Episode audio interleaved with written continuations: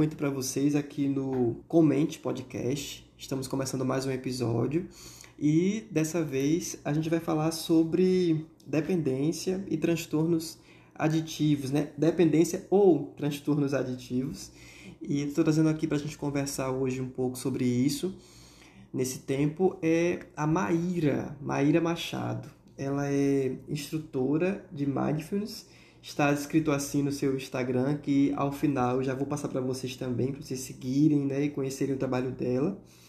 Ela é especialista em psiquiatria e dependência química, mestre e doutora em ciências, e ela atua aí como instrutora de Mindfulness. Vai falar com a gente hoje sobre o seu, a sua área, o seu campo de pesquisa aí, falando sobre essa questão da dependência é, química, né, dos transtornos aditivos e coisas que a gente acaba lidando aí no, seu, no nosso dia a dia com muitas pessoas, colegas né, de trabalho, na família. Você pode ter alguém que de repente passa por esse processo e hoje você vai descobrir um pouquinho mais como que lida com isso, né, como que trata dessas situações e o que, que está por trás desse comportamento, né, dessa, dessas, dessas questões que, de sofrimento também que a pessoa passa. Maíra, seja muito bem-vinda. Muito obrigada, Jonatas. É um prazer estar aqui, a gente poder trocar sobre esse assunto que é tão importante e, ao mesmo tempo, tem um certo preconceito, né? Não é uma área muito difícil, assim, não é muito difícil, é muito fácil, né? Da gente trocar respeito, então, fico grata da gente poder partilhar aí um pouquinho, debater esse assunto. Muito bem. Então, a princípio, né, para a gente começar a nossa conversa aqui, é, dá para a gente já começar trazendo o que, que é essa questão de consumo de álcool e drogas e enfim é, como que isso se inseriu na nossa cultura e, e faz com que a gente acabe tendo muitas preocupações nesse sentido até mesmo do núcleo familiar, né? Eu vejo muitas famílias que chegam ao consultório, à clínica, preocupados com comportamentos né, é, que são destrutivos relacionados ao álcool e às, às drogas, enfim. É, como que isso se insere na nossa cultura e esse, esse, histórico de como que a gente chegou nesse momento de precisar é, realizar vários estudos para tratamentos, enfim? Olha, esse histórico é bastante extenso, né? Se você observar um pouquinho, a, o uso de substâncias, ele está aí na nossa cultura há muito tempo, muito, muito tempo. Não só aqui no Brasil, mas no mundo inteiro, né? E a gente pode até começar falando de substâncias mais tranquilas, por exemplo, quem não, não, aqui não tem aquela questão de, ah, eu tenho que tomar um café para ficar acordado, né? Ou a, parte de medicações, por exemplo, né, para tratamento de ansiedade, de insônia no Brasil está altíssimo. Então, há já uma cultura de consumir substâncias para ter algum efeito há algum tempo, há muito tempo. Mas a gente consegue ir traçando lá para trás um, o consumo ritualístico né? Há muitos e muitos e muitos anos, as pessoas faziam consumo de substâncias em rituais religiosos, né? Sejam algumas que têm diferentes classes de drogas, né? De substâncias. É, então, alguns alucinógenos, né? Que são as substâncias que, dentro das classes né, mais perturbadoras ou psicodélicas é, e que acabam favorecendo um aspecto mais ritualístico, religioso, e que é bastante protetivo, inclusive, assim, né? É, a gente tem esculturas e gravações de pessoas consumindo o que pareceria, né, o vinho, por exemplo, há muitos e muitos anos. Então, a gente tem essa, essa questão cultural há muito tempo. É muito, muito tempo. E se você observar, isso não foi passando ao longo da cultura. O que, que a gente associa muito com o churrasco do final de semana? Uhum, bebida. Bebida. O que, que usa para brindar no ano novo? Também bebida. Bebida. álcool. Você álcool, exato. Você tem é, nomes de estágio, não sei hoje como é que tá, já tem um tempo que eu vi mas a gente tinha nomes de estádio de futebol associados a marcas de cerveja. As propagandas o tempo todo mostrando isso. Você vê as, os, as reprises de novelas, é, tá lá, né? Às vezes você vê as pessoas fumando tabaco, às vezes você vê elas assim, estava muito estressada, nervosa, aí tinha aquele bar bonito na casa e pegava o uísque. Então, vai fazendo uma associação cultural de que a bebida, principalmente, estou falando agora da bebida porque é a mais disseminada culturalmente nessas ah, propagandas, nessas questões assim, né? Porque ela é legalizada e está aí disseminada. E o tabaco teve uma uma política pública muito importante para diminuir o consumo, então as propagandas foram diminuídas, teve uma série de restrições aí que não aconteceu com a bebida, foi bem menos com a bebida. Enfim, então você tem essa coisa da glamorização, né? A coisa do associar o consumir algo para ter algum efeito disseminado na nossa cultura. Né? E aí você tem depois, né, de cada substância, seja do álcool, seja de cocaína e crack, seja da maconha, seja dos psicodélicos, você tem aí um traço de história, né, que vai acompanhando a cultura. Mas fato é, as substâncias estão bastante presentes e elas são muito associadas ao contexto, onde a gente está. Né? Então, é, é, bem isso que eu te perguntei. Final do ano associa o quê para brindar? Uhum, espumante, né? A... Exato. O que associa ao churrasquinho do final de semana? Tem a caipirinha e tem a cerveja. É, o que associa uma balada? O que associa, né? É, sabe? Então a gente tem assim as diferentes cenas de uso e contextos de uso em diferentes ocasiões. Mas fato é, está disseminando, tem bastante presença de substâncias assim na nossa cultura, né? Não sei se eu quis fazer um aparato mais geral aqui, apanhado mais geral, mas espero que tenha ficado mais, pelo menos dado uhum. uma percepção aí dessa inserção das substâncias na, na, nossa cultura. Mas é isso mesmo, inclusive quando você traz isso é, de uma forma assim, é resumido, mas é bem objetivo na realidade, né? Onde que está essa, essa, esse, esse álcool e drogas na cultura?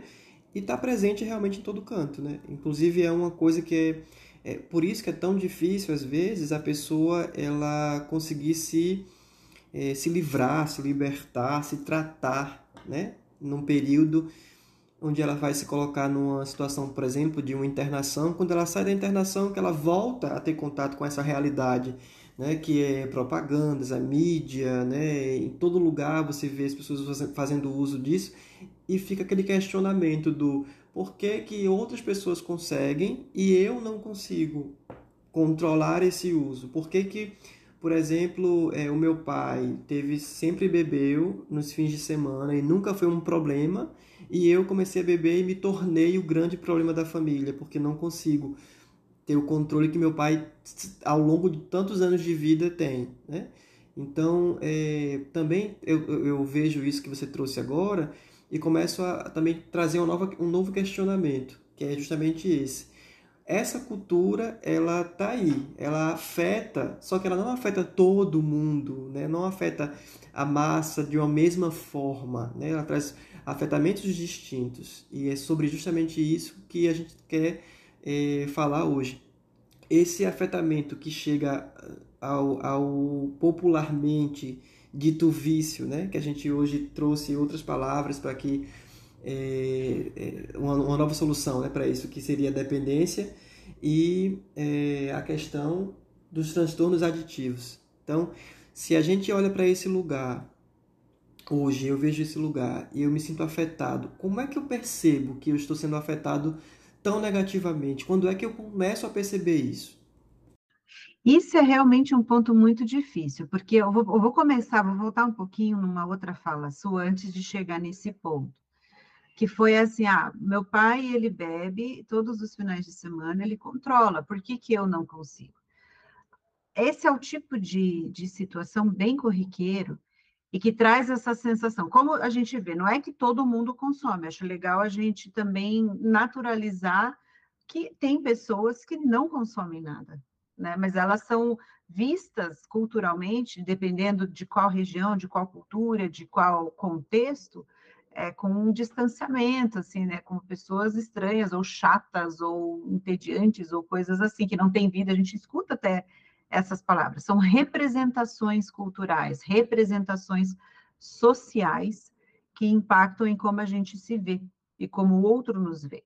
E aí, nessa relação, por exemplo, se eu penso isso, ah, é, por que, que outros conseguem e eu não? A gente já associa que é algo de pura e simplesmente vontade, o que não é verdade. E se é vontade, para quando quer, o que também não é verdade. E aí também se associa com safadeza, com, por falar os termos que eu escuto, tá? Sem safadeza, sem vergonhice, não quer nada com nada, e daí para baixo. Ou seja, vai existindo um preconceito muito grande, né? um estigma muito grande que, que faz com que as pessoas que realmente precisem de ajuda levem muito tempo para conseguir entender que é um quadro de saúde e que precisa ser ajudada. Né? Tem todo esse preconceito, não, para a hora que eu quero, para a hora que eu quero. Demora para ela perceber que ela não está tendo controle sobre o consumo. Tá? Ah, então, dito isso, acho que é legal a gente pensar um pouquinho que isso vai impedindo, né, vai associando que, então, o fato da pessoa é, ter dificuldade, né, ter um, um, como é chamado vício, mas a gente, por conta até dessas questões de preconceito, a gente tem sugerido trocar um pouco por dependências, ou mesmo transtorno por uso de substâncias, enfim. Mas, nesse sentido, ah, o que, que a gente pode observar de sinais? Como você falou, não é todo mundo que consome que desenvolve um quadro de transtorno. Não, não é. De fato, não é. Né? Mas em que momento essas chaves começam a virar e a gente deve começar a se preocupar e olhar para a gente assim, opa, talvez eu precise de ajuda. Tem alguns sinais aí. Um desses sinais, e eles não são da noite para o dia, né? É ao longo de um período assim de tempo em que percebe que tem uma dificuldade para controlar a quantidade que consome. Desculpe.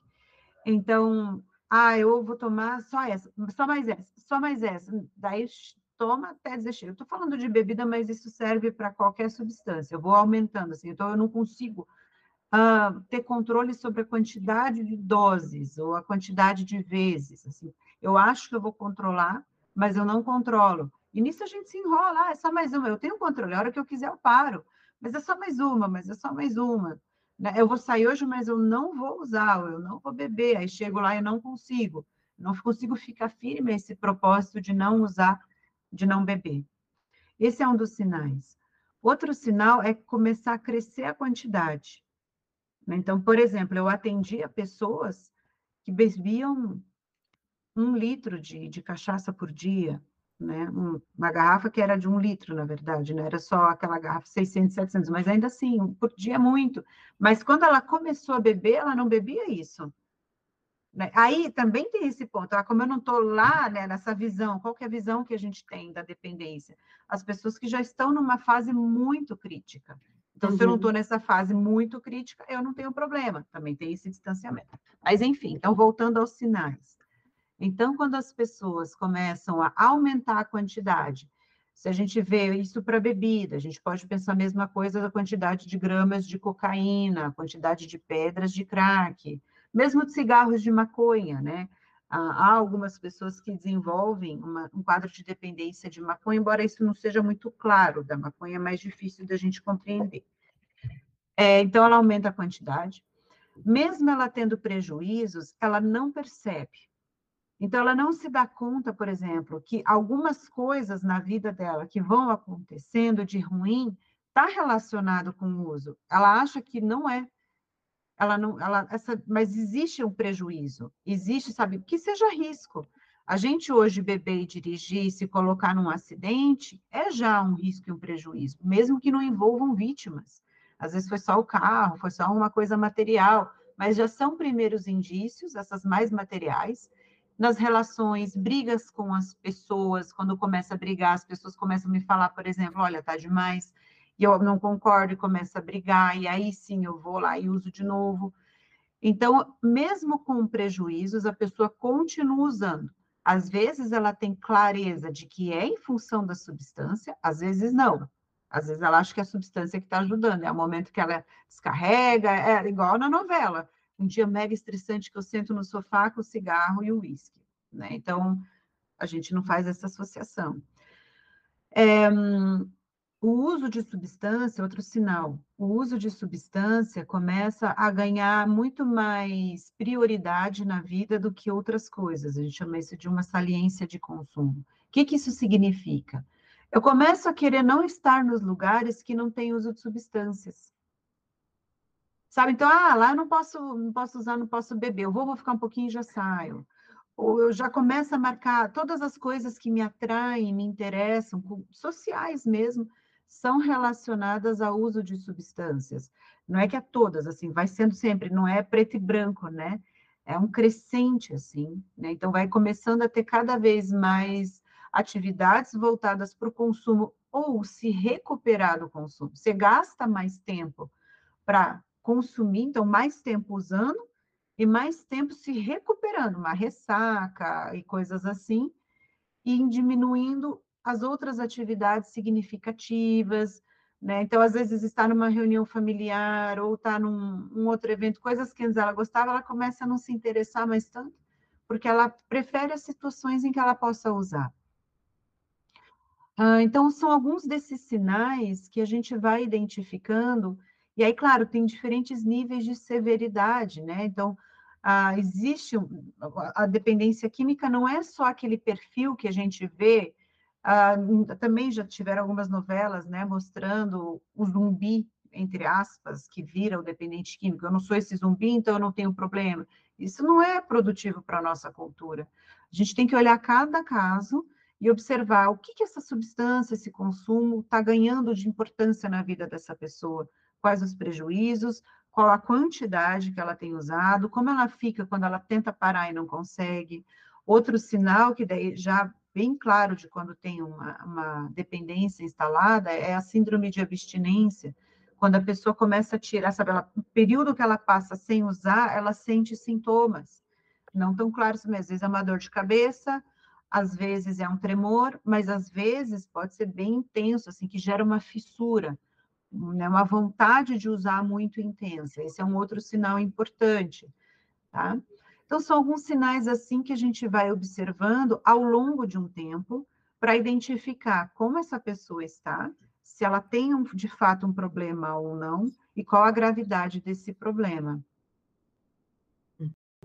É, uma coisa que você trouxe aí dentro, é, dentre as evidências, né, de, de é, quando a gente vai caracterizar o, o transtorno Lá no CID, né, tem justamente isso, essa questão da abstinência, né, que é o estado de abstinência fisiológica do sujeito, né? É, e aí quando você traz isso, também eu, eu venho com outra, outra questão aqui. A pessoa que não sente um desejo forte, né, aquela coisa da compulsão para consumir o, o álcool ou a droga, né? É, e ela também não passa por esse processo de abstinência, né? Ou seja, ela está num estado que, digamos assim, ela bebe socialmente, ela bebe com, né, no carnaval, mas aí no dia que ela bebe, ela sente um processo de culpa assim gigante porque simplesmente ela tem aquela chamada ressaca moral, né? Que o que foi que eu fiz, né? Sendo que é, ela não se encaixa nesse padrão do transtorno de dependência, né? É, já chegou dentro do consultório esse, essa pessoa que vem falando justamente isso. Eu acho que eu deveria começar a pensar nisso, porque não me causa nenhum prejuízo socialmente, financeiramente, tudo, mas eu me preocupo porque eu sinto vergonha, né? Tem alguma coisa ali também de uma crença que faz com que ela se sinta culpada quando ela toma é, uma, um, o vinho, a cachaça, a cerveja, enfim, ela se sente culpada. E isso acontece muito, principalmente em mulheres, mulheres que é, isso é, não é um dado científico não, gente, é, um, é uma questão do que eu tô do que eu, do que eu mesmo tenho recebido dentro do processo terapêutico, né? A, a vergonha, ela, ela faz mais sentido para a mulher do que para o homem, talvez dado a nossa cultura, né? Mas a minha pergunta nesse sentido é assim: se essa pessoa que não tem nenhuma dessas características, ela começa a perceber, mas eu queria tratar disso, eu não queria, não queria beber. Isso é uma questão, na tua visão, muito mais é, politizada ou seria uma, uma realmente uma queixa que a pessoa traz e que a gente já deveria ter isso como um sinal de alerta, né, para que ela trate um, um, possível vício, estado de vício, estado de dependência? Uhum. Olha, isso é uma pergunta bastante interessante, assim, porque eu, eu, acredito que essa questão do uso de substâncias é bastante politizada, assim, como você traz, e nisso a gente corre alguns riscos, né, com todas as polaridades que a gente tem encontrado, assim, de ficar numa polaridade ou em outra polaridade, e nisso a gente misturar é, alguns olhares mais subjetivos, mais cuidadosos para a pessoa.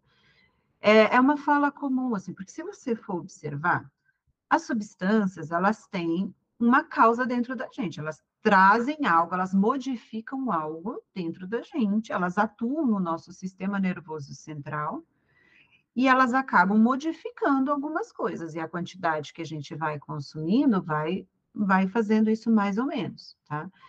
Então, não dá para a gente dizer que todo o consumo de substância é prejudicial. E nem dá para a gente dizer que o consumo de substância, todo o consumo de substância não é prejudicial, né? nem lá nem cá. A depender da pessoa, a depender da cultura, a depender da forma, pode trazer riscos. E esses riscos precisam ser olhados independente se tiver um quadro de dependência, um vício, né, como se fala por aí, ou se tiver um transtorno por uso de substâncias. Né? Por isso que quando você olha no CID, o que, é o CID ou o DSM? Né? Eles são os as manuais de referência, digamos assim, para a gente tentar classificar quadros de saúde, o CID mais geral e o DSM mais para saúde mental. É, quando você olha, há uma repetição. Para você poder configurar um transtorno, há uma coisa mais, sabe, de um dia após dia. Não é um recorte transversal, é aquele momento, aquela noite. Se isso vai se repetindo, se intensificando, aumentando, você vai subindo na réguazinha, digamos assim, de um risco para um transtorno, tá? Agora, existem pontos, né? Pessoas, assim, que em uma, uma balada, por exemplo, vai, fez um uso recreacional, que a gente chama, né? Então, é uma coisa mais recreativa, que tal, e que não teve nenhum problema. E tudo bem. Tem pessoas que fazem um uso recreativo, né, recreacional, mas pega o carro, se envolve num acidente. Ou tem um comportamento sexual desprotegido. Para mulheres, elas ficam muito vulneráveis né, em relação ao comportamento sexual.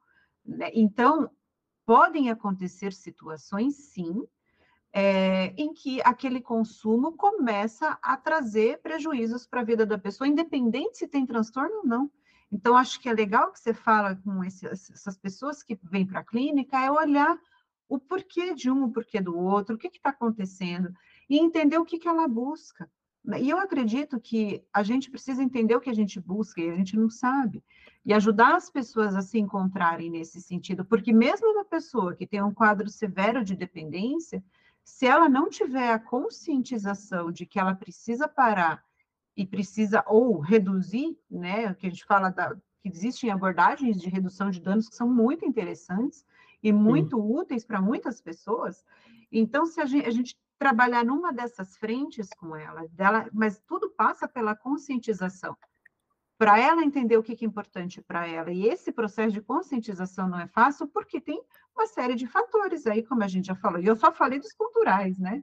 Eu nem falei dos fatores biológicos, genéticos, emocionais, familiares, ambientais, tem uma série. Para se desenvolver a dependência química, precisa ser um, é como um quebra-cabeça, tem multifatores, um monte de coisinhas que se juntam, não é uma coisa só que vai definir, tá? Mas então, voltando à sua, à sua questão, é de fato, é importante olhar para essas pessoas entenderem o que, que elas buscam. Elas querem pelo fato delas terem essa relação com a substância, o que, que faz sentido aí? Aí é bem o seu trabalho de consultório. Né? O que, que ela busca? Ela quer parar de usar e frequentar aquele lugar? Quais as estratégias para isso? Não, ela não quer parar de usar, mas ela quer trabalhar entender melhor esse impacto emocional. Ela quer diminuir o consumo, ela quer se proteger, mas se manter naquele espaço. E aí é tudo um passo a passo individualizado nesse sentido. Não adianta a gente trazer uma receita de bolo e achar que vai funcionar para todo mundo, não vai. Cada caso é um caso. Cada relação com ela mesma e com a substância é uma relação, né? Uhum. E uma coisa que você falou aí que eu achei interessante, no, nesse meio da sua fala você trouxe essa palavra, que é, é a, a pessoa ela pode querer um tratamento para parar ou ela pode querer um tratamento para tornar-se mais consciente e controlar esse uso. Né? E, e, muitas vezes, quando a pessoa chega ao consultório que traz a sua família, que normalmente a gente né, traz a família para poder conversar um pouco, saber como é que está isso em casa, com quem que a gente pode contar e também trazer aquela coisa de é, uma psicoeducação para essa família também, né, que precisa. É, às vezes a família quer uma coisa totalmente diferente do que o indivíduo quer, do que a pessoa quer, né? A família fala assim, não, eu quero que ele fique totalmente longe de qualquer coisa e tal, e aí a pessoa tá olhando pra gente e dizendo assim, não é isso que eu quero, eu quero ter controle sobre, né? E não é necessariamente viver numa abstinência, né? E aí, nesse ponto, eu queria que você explicasse sobre essas diferenças desse tratamento para que as famílias possam entender justamente isso, de que nem sempre é, será possível, né, viável, né, será é, até mesmo saudável, vou usar esse termo e você pode me corrigir, por favor, né, para que essa, essa pessoa ela viver é, o processo de parada, de, distanciamento, afastamento assim brusco desse desse composto químico, né, dessa dependência. Uhum. Sim, muito muito importante também a gente refletir sobre isso. Então, eu vou voltar na, naquela outra fala nossa. Se a gente for pensar que o uso de substâncias e o desenvolvimento de um transtorno, né, de uma dependência, enfim, ele tem várias causas. São várias causas que precisam ser olhadas e tratadas. A família é um ponto fundamental. Eu já vi de tudo, né? Eu trabalho com, com essa área desde 2006, imagina isso é seis, Estou ruim para fazer conta, né? Tem muito tempo. Sete anos aí, tem muito tempo. São dois de humanos é. aqui, tem muito tempo. é, mas aí vai uns 17 anos trabalhando nessa área em diferentes frentes, assim. Então, é interessante a gente observar que eu já vi de tudo. Então, por exemplo, eu já vi pessoas que fazem todo o trabalho, se tratam, elas escolhem ficar em abstinência, fazem todo um trabalho para permanecer em abstinência, e aí vai a família na comemoração de final do ano fala: ah, você já está bem, pode tomar uma que não dá nada. E aquela pessoa já entendeu que para ela ela não tem controle. E que para ela, assim, para você ter ideia, uma das grandes coisas de final de ano que a gente tem que trabalhar são as situações de risco que o final de ano por si só implica para as pessoas. Mais contato com as famílias, e algumas dessas famílias são desafiadoras é, toda essa coisa que a gente falou da bebida, da festa, da comemoração, da alegria, da felicidade da família doriana, que não existe, que para a maioria das pessoas isso não existe. Então é bem delicado. É, a coisa da praia, do calor, do, sabe? Então, é, há uma cultura mais favorecida para consumo e um risco muito grande. Né?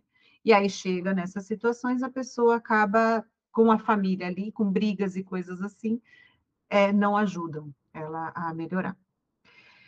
É, enfim, então, só trazendo alguns desses pontos. Outro ponto que é muito importante: medicação. Muitos casos vão precisar, sim, de acompanhamento. Então, isso que você falou da parada brusca. Tem casos, e principalmente de dependência de álcool, que a parada brusca pode trazer risco de vida. Se uma pessoa tem uma dependência de álcool, ela pode ter um quadro é, fisiológico com risco de vida. Então, ela precisa estar acompanhada uma equipe de saúde para poder fazer essa parada, assim, né? É, enfim, assim, esse, é, esses são alguns dos pontos, né? Então, para a gente pensar. Nesse processo do tratamento, é muito importante esse olhar que você falou, de tentar identificar para cada pessoa. Só que tem um porém.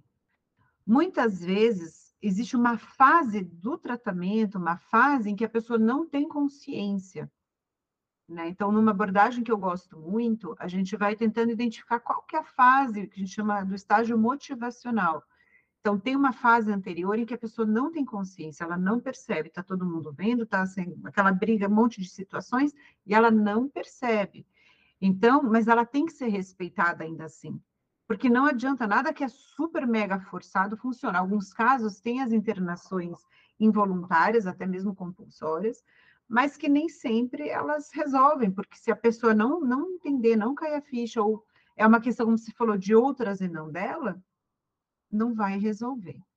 Mas sim, vale a pena tentar, nessa fase né, em que a pessoa não percebe, trabalhar a conscientização dela com muito respeito, com muito acolhimento, para ela entender qual que é o, o, o momento que ela está. Né? Mas isso muitas vezes não é a família que consegue fazer, porque as famílias já ficam muito adoecidas mesmo elas ficam muito assim, já, já vira brigas, já vira cobranças, tem dificuldade na comunicação, então precisa de uma ajuda de um profissional para fazer esse suporte. Então, entender o que, que essa pessoa, uma vez que ela vai se conscientizando, compreendendo o que está acontecendo com ela, para onde seguimos? Tem pessoas que vão buscando esse controle, né? Não, eu controlo, eu controlo, eu consigo diminuir, etc., até elas verem que não. Outras sim, conseguem controlar e pronto, né? tem algumas pessoas que trabalham, precisam dessa abordagem mais de abstinência, sim, então precisa ficar, assim que elas enxergam, tem que ter uma forma mais rígida para elas ficarem bem funcionais aí na vida e funcionam assim, outras pessoas não. Então, outras pessoas vão ser mais com abordagem de redução de danos, né, em que vai diminuindo as consequências, os prejuízos e educando essa pessoa, mas é como você falou, a família tem que ser educada junto. As situações têm que ser acompanhar para dar suporte, para dar sustentação. Né? Então, isso realmente é cada caso, mas tem diferentes abordagens de tratamento porque somos diferentes pessoas. Então, é importante a gente encontrar uma certa coerência da abordagem de tratamento com o que está acontecendo, com o que a pessoa busca, né? E, como eu falei, muitas vezes ela não sabe o que ela busca. Então, tem uma fase aí muito nebulosa de conscientização e de um trabalho para que ela possa começar a entender o que está acontecendo com ela. E aí sim avançar nessas decisões. E leva tempo, não é uhum. da noite para o dia. Uhum. Muito bem. Falando em tempo, nosso tempo está se acabando por aqui, né? Mas deixa eu te falar mais uma, mais uma questãozinha que eu acho que é importante trazer para esse nosso diálogo aqui, antes desse, desse fechamento. É sobre essa coisa de uso da medicação, né, o uso do tratamento é, psiquiátrico juntamente com o tratamento psicoterapêutico. Quando que é, é, acontece esse momento, muitas vezes diz, olha, você vai precisar também de um tratamento psiquiátrico e a gente percebe alguma resistência nisso aí. Não só do, da pessoa que está é, na dependência, como também da família que fica, ah, mas precisa mesmo, porque a medicação deixa ele assim, deixa ela assim e tal, e aí é, parece que é pior, não sei o que. É, queria que você trouxesse com o seu olhar, né, como, como pessoa que é, é, é estudiosa é, da psiquiatria, que você trouxesse esse olhar para a gente também, né, com relação a isso, para as famílias, sobre a necessidade desse acompanhamento também. Uhum. Olha, é uma pergunta também, acho que suas perguntas são bem importantes, assim, para a gente refletir sobre isso, assim. É, há uma relação, né, de que a gente faz, de que a psiquiatria é exclusivamente medicação. E eu já trabalhei com vários psiquiatras que não necessariamente, que tem um processo em que a medicação é importante, faz uma base, uma reorganizada, né? Até quimicamente falando, todos esses quadros de saúde mental, nem só as dependências, todos os quadros de saúde mental, elas têm uma alteração química no nosso cérebro, então precisa de uma medicação, mas não é só. Tem um psiquiatra que eu gosto muito, ele costuma dizer assim: a gente com medicação vai tratar o sintoma, mas você precisa ir para a causa. E isso não é a psiquiatria que vai fazer. É todo o trabalho de psicoterapia, outros trabalhos terapêuticos, né, como que eu acabo trabalhando de maneira complementar com a meditação, que ajuda as pessoas a se conhecerem e trabalharem outras formas. São todas formas complementares, abordagens familiares. Então, a medicação é como se ela desse uma organizada interna, mas para que se construa algo e se modifique algo dentro da gente. Né?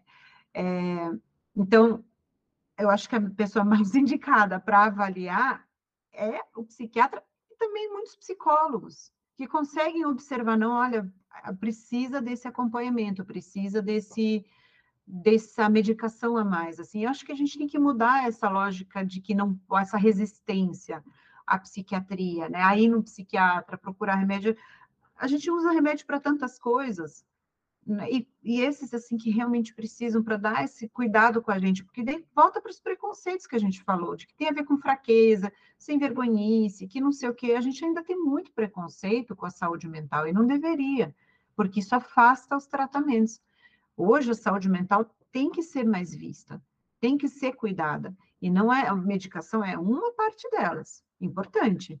Mas também tem que vir a psicoterapia com os psicólogos e muitas vezes outros tratamentos. Eu sou terapeuta ocupacional, eu trabalho com saúde mental esses 17 anos, assim, a gente complementa os quadros, esse processo interno de mudança, né? Não sei se eu respondi, mas Claro, com certeza.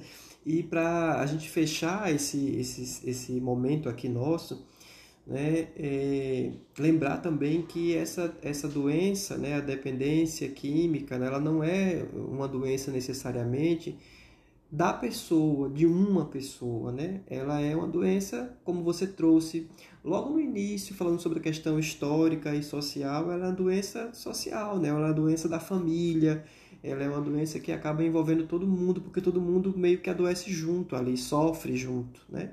Claro que tem um indivíduo né, específico ali para que, que vai ser o foco de um tratamento mais específico, mas é, toda a família ela participa desse tratamento também, né?